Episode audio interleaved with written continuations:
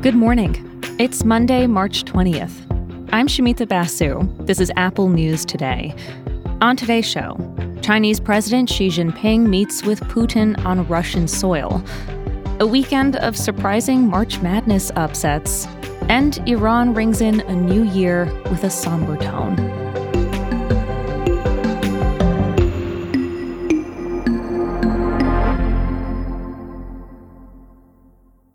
But first, let's start with the big question on everyone's minds coming out of this weekend what happens if a former president is indicted? It's never happened before. As we mentioned last week on the show, the New York District Attorney's criminal investigation into former President Donald Trump appears to be reaching the finish line.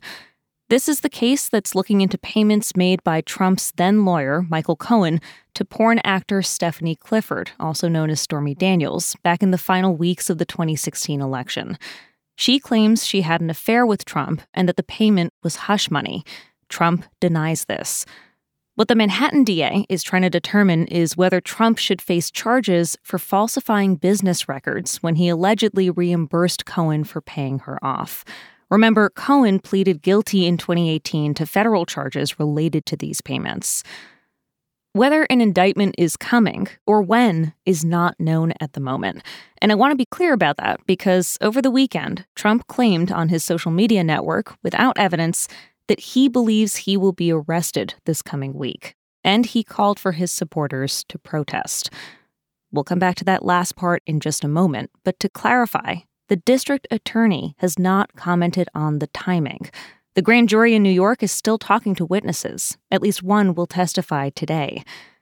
Time answers the question of what exactly would happen if Trump were to be indicted.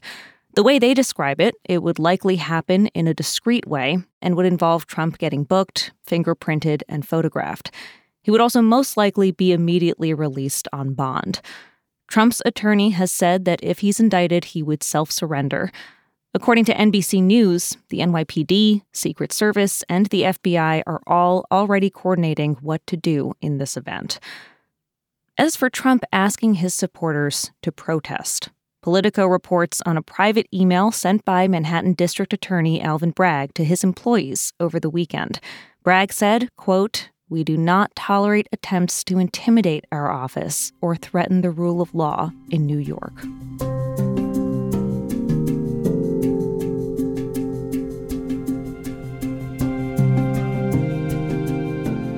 Let's take a moment now to talk about a few big developments over the weekend that'll shape this week in news. Today, Chinese President Xi Jinping visits Russian President Vladimir Putin. It's Xi's first trip to Russia since the war in Ukraine began, and it's being seen as a show of support for Moscow.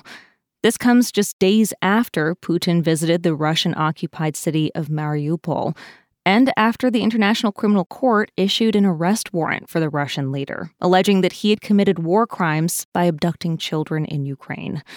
The Kremlin dismissed the warrant and called it outrageous and ultimately meaningless. President Xi is also expected to speak with Ukrainian President Volodymyr Zelensky sometime after meeting with Putin, according to sources who spoke with the Wall Street Journal. They say the moves would reflect an effort by China to offer an alternative to U.S. led diplomatic relations. In economic news, Swiss officials have brokered an emergency takeover of the troubled bank Credit Suisse. Under the terms of the agreement, the banking giant UBS will buy Credit Suisse for more than $3 billion. Credit Suisse has had a series of long standing issues, widely seen as unrelated to recent bank runs in the U.S., but its fall is adding to concerns about global financial stability. The Fed says it's coordinating with central banks in Switzerland, as well as the EU, England, Japan, and Canada to keep markets calm.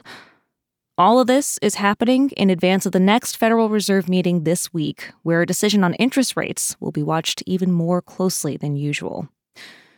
And finally, turning to March Madness. There were some wild moments in both the men's and women's tournaments over the weekend.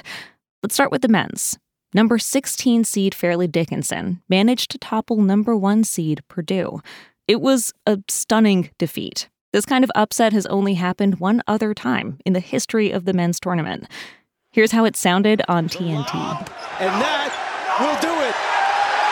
FDU believe it for just the second time ever. A 16 beats a 1. But FDU went on to get knocked out last night. And in the women's tournament, a major upset too, top seeded Stanford fell to number 8 seed Ole Miss in just the second round. We've got more coverage of the weekend's games and what's coming up in the week ahead in the Apple News app.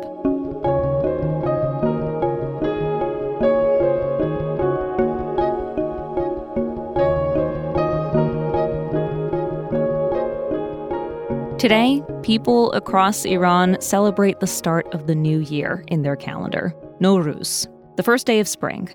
I just set up my decorations and my haft seen table. For my family and others who celebrate, this is usually a time of hope. But many Iranians are wondering how they're supposed to feel optimistic at a time of so much uncertainty. It's been six months since Mahsa Amini died in the custody of Iran's morality police, sparking an uprising against the government and for women's rights. Since then, the regime has cracked down. According to one human rights group, at least 500 people have been killed in demonstrations, at least four people have been executed in connection to protests. The Iranian government recently announced that over 22,000 people arrested in the recent demonstrations would be pardoned, a move that some have interpreted as meaning the true total of those detained is much higher. Under circumstances like these, in a country where the government controls the media, it hasn't been easy for journalists to do their jobs and convey to the world what's really happening on the ground. So, I want to take a moment to acknowledge some of the excellent journalism that has happened over these past few months, reporting that stood out to me. There was CNN's special report on detention centers in Iran. They spoke to protesters who say they were violently tortured. CNN's Christiane Amanpour referred to this reporting in her interview with Iran's foreign minister earlier this month. If you haven't seen it, it's worth watching. She pressed him on allegations of human rights abuses and stood her ground in calling out every time he deflected her questions. There was NPR's special series On the Ground in Iran, where they sent Mary Louise Kelly and a team to Tehran. They produced several stories that do what public radio is so good at doing putting the mic in front of people whose lives and livelihoods are at stake. Iranians who say they're angry at their government in an entirely new way, who can't help but feel like something has really changed. Also, I'll just say, I always think it's worth reading Jason Rezaian at the Washington Post. Jason was himself unjustly detained by the Iranian government for 544 days. He was released in 2016 and has since done a lot of work calling attention to political prisoners around the world. Lastly, citizen journalism is an incredibly powerful tool in moments like these. The Iranian people have done the work of documenting, recording on their phones, and sharing on social media to try to get the world's attention. I reached out to Iran Wire, which is a network of professional and citizen journalists, and I talked with their reporter, Aida Qajar. She told me they were the first to report Mahsa Amini's name. And even though protests have cooled, she says public sentiment has moved in a way that can't be undone. They are really serious for changing this political regime that have nothing for them. I asked Aida what she expects to see on this New Year's Day and in the days and weeks ahead. Ah, what I expect or, or what I feel. Maybe a bit of both.